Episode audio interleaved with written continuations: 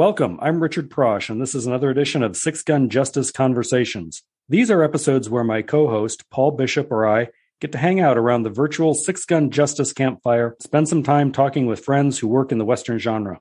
With me for this edition is best selling author J.R. Sanders. J.R. Sanders is a native Kansan and a longtime denizen of the LA suburbs. His interest in Old West history stems from childhood visits to the Dalton Gang hideout, Abilene, and Dodge City.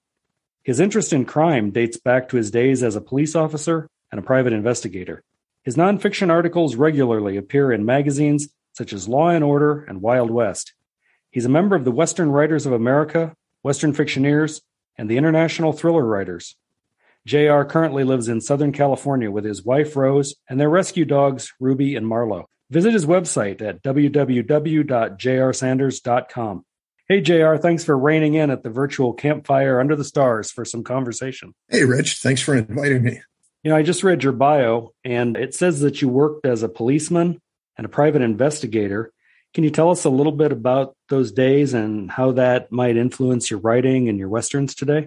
Sure. I was a private investigator for about well, I did. I worked in that field for about six years. I worked under my own license for only about two years and was a police officer for 15 years. And uh, I suppose there's some influence in the Western writing that I've done, particularly with Some Gave All, because of that background. My you know, is naturally very sympathetic to the plight of, of lawmen and particularly old West lawmen who were working back in the day with without the uh, advantages that modern law, law enforcement kind of takes for granted, you know, communication right. and backup and equipment and, and training in particular. I think that uh, probably had some influence in, in wanting to do uh, the Some Gave All project in the first place. And then in the approach that I took to it. I know Paul Bishop and I have talked about modern day law enforcement compared to the almost vigilante styles of sheriffs and marshals in the Old West. Yeah. And Paul says, you know, that uh, Wyatt Earp wouldn't fly today because it's just too much of a, a, team effort often. Yeah. Yeah. And, and those, the poor guys that were doing the job back then, I mean, you didn't have training as such and they sort of had to learn everything by doing and by making mistakes and sort of the old, the old saying that, you know, good judgment comes from experience, and most of that comes from bad judgment.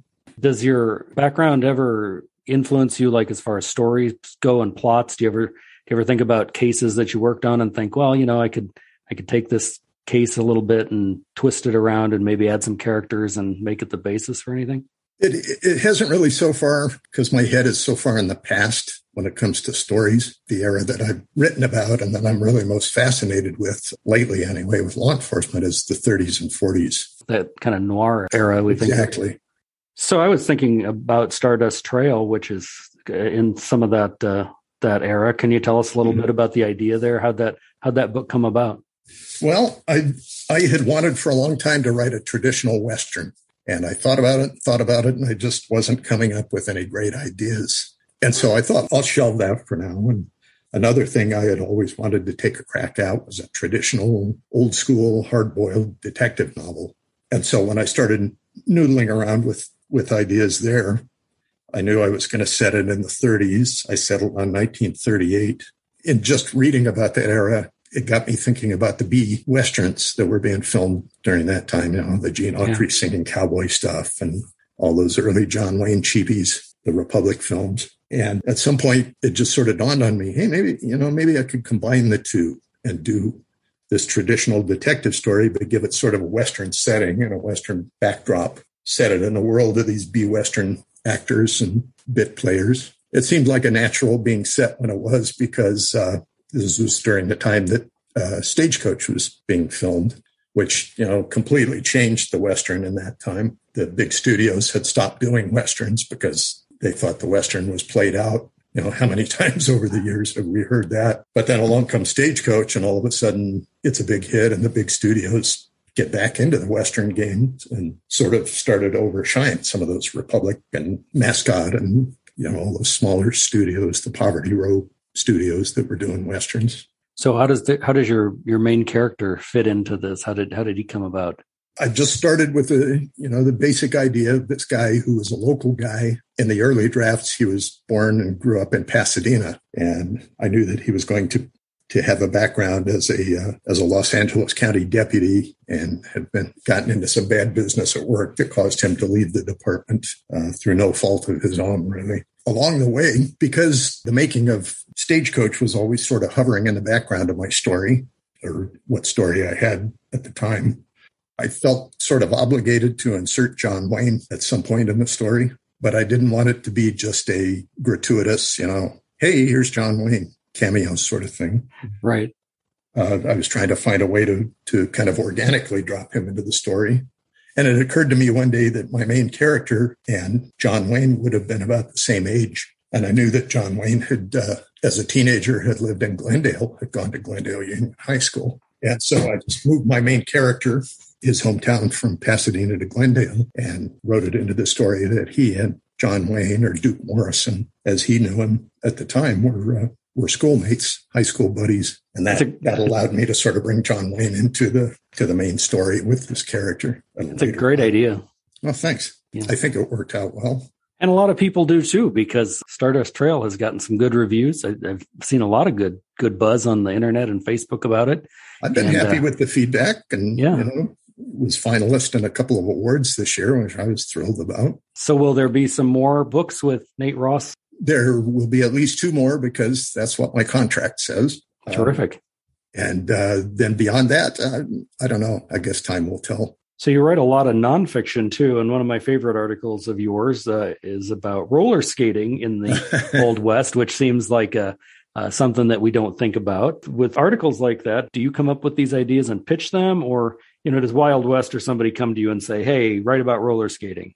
It, it's sort of worked out both ways over the years, but for the most part, there are ideas that I come across that just sort of grab me, and I think, "Wow, that's kind of odd." And there hasn't been a whole lot written about that. And with Wild West, particularly, I think, and without intending it, I've sort of carved out a niche as the guy who writes about these weird little offshoot topics of the Old West that you don't normally think about or read about or even know about, like roller skating and stage train wrecks and body snatching, grave robbing, I did one article for their Guns of the Old West uh, segment, and even that uh, was about a weird gun, a folding shotgun. If you can imagine a 12 gauge shotgun that you could carry concealed in a belt holster and deploy it and fire six shots in about three seconds. Wow. It's just fun. I, I enjoy reading about, you know, sort of these unknown little corners of the Old West. So I'm really drawn to writing about them too. Well, that's a great niche because I think that there's so much that's out there that's unexplored. There's a, there's a lot a lot of room for some uh, new stuff. That's very true. I, I get into trouble sometimes when I get to talking about Wyatt Earp because you know people seem to either love Wyatt Earp or hate him. I'm somewhere in the middle, but but I really think far too much emphasis over the years has been put on Wyatt Earp, particularly as a lawman in the Old West. You know, you can't have a, a conversation about Old West lawman without his name popping up. And that leads us to uh, to talk a little bit more about Some Gave All. That's a great book. I uh, I remember when Thank it came you. out, and I've got it here. These lawmen, some of them we've heard of, some we haven't. How did you go about researching that? Seemed to have probably taken some time and, and quite a bit of effort. To, it, it, it did. I think the research on that was about five years. It came about and I can't even recall now. I was I was writing a magazine article. I don't remember what article, but I needed some fact I was I was doing some fact checking, looking in old uh, 1885 issues of Texas newspapers, and I was reading the San Antonio newspaper, and I found whatever it was at the time. I found the item that I was looking for, and a couple columns over was a story about this U.S. Marshal having recently been killed on a train while he was transporting prisoners to the federal pen up in Illinois. And it was just this complete Wild West, hair raising, blood and thunder sort of story. And I was amazed because I'd never heard of this man or never heard of this incident. And so my first thought was, well, you know, here's great meat for another magazine article. But then the more I read about it, I started thinking, you know, this guy was unknown. I've never read a single word about him ever. There were yeah. probably a lot of these cases, probably a lot of these Old West lawmen who you know, had careers at least as uh, colorful as Wyatt Earp's, but nobody knows their names because they were killed in the line of duty and buried and forgotten about. And it just struck me what a sad thing that is. So I thought, well, let me start poking around and and find out, and you know, maybe there's a book in it. it turned out I ended up with a database of well over 200 of these cases, you know, far more than I could have put in a single book or, you know, probably ever even live long enough to write about. yeah. You know, some, as Paul and I have discovered with the podcast, so many of these names that we have heard of, whether it's, uh, Wyatt Earp or whether it's somebody like somebody like Buffalo Bill or somebody Wild Bill Hickok, you know, they they contributed so much to their own legends. They were so yeah. you know they were egocentric and they flamboyant yeah. and and you know what about the guy who uh, who's not all that, who's just wants to serve and do his duty, you know? Exactly, and and as I say, I've got this huge database, and and I had to narrow it down to you know what I could fit in a single book, and a lot of it came down to which incidents and which people I could find enough background information and documentation on. Because some of these were literally just a guy was a marshal in a little dusty podunk town. He was killed in the line of duty. He was buried, and that's it. And yeah. you dig and you dig and you dig, and there's just no more information available than that. It's just tragic. So, was writing something you always wanted to do when you were growing up? Did you want to? Did you want to write like you are today? Yeah, you know, I was I was a strange kid, and I've got siblings that can back me up on that. and yeah, from the from the time I could talk, you know, I was or read and write anyway. I, I was writing little books and little stories, and I used to write plays that I forced my poor siblings to help me out to act in, and the family had to watch these things. And yeah, so it's it's something I've always done. And when I was in school, English was always my best subject. It was pretty obvious early on that I wasn't going to grow up to be a mathematician. Who are some of your inspirations when you when you write uh, for westerns or or crime fiction? You know, that's hard to narrow down. Um, there's so many westerns. I love, you know, some of the old early guys like Jack Schaefer and Owen Wister. Monte Walsh is a particular favorite of mine. Newer guys, uh, I kind of tend toward the hard boiled, sort of the crossover guys that write both crime and and Western uh, guys like Elmore Leonard, who, you know, a lot of people that read his modern stuff don't even know that he cut his teeth writing for pulp Westerns. Right. Western magazines.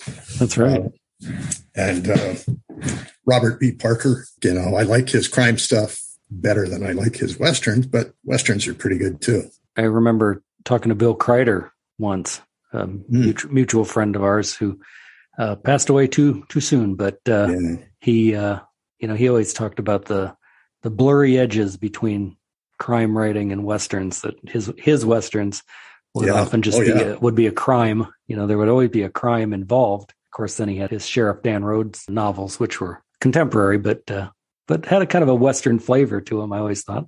Yeah, sure. Well, you look at the stuff. You know, now we've got the Longmire books and C.J. Box, and there's a whole lot of that that sort of crossover where you know it's it's traditional crime stuff, but it's in a Western setting, Western characters, Western yeah. themes. And now, and now you're you're joining them with your character, and, well, so that's well. I think it's exciting. It's exciting though, isn't it, to have a, a bookshelf and uh, you know have your Robert B. Parker or your Craig Johnson, and then have your own book up there. It's kind oh, of fun. Yeah. It's a charge. It is a charge. Yeah, it's a just it's a real kick.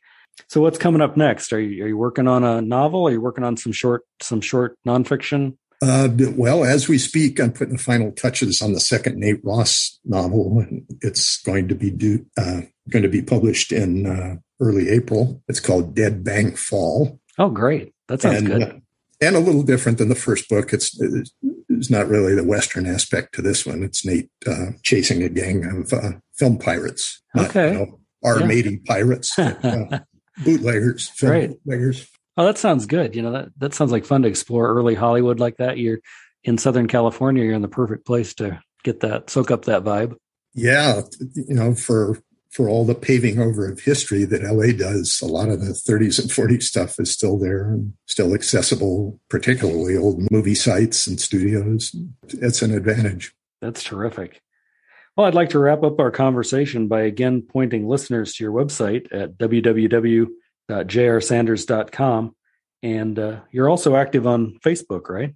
Yes. All right. I'll have our listeners look you up there. Thanks a lot for being with us today, JR. I really appreciate it. Oh, thank you, Rich. I enjoyed talking to you. And thanks to you for listening. Paul and I appreciate your support of our Six Gun Justice podcast and hope you continue to enjoy each and every episode.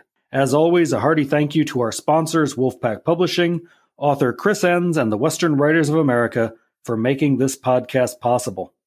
Be sure to check our website, www.sixgunjustice.com, for links to previous podcast episodes, speed listens, and prior conversations, along with reviews, interviews, and articles from the Western genre.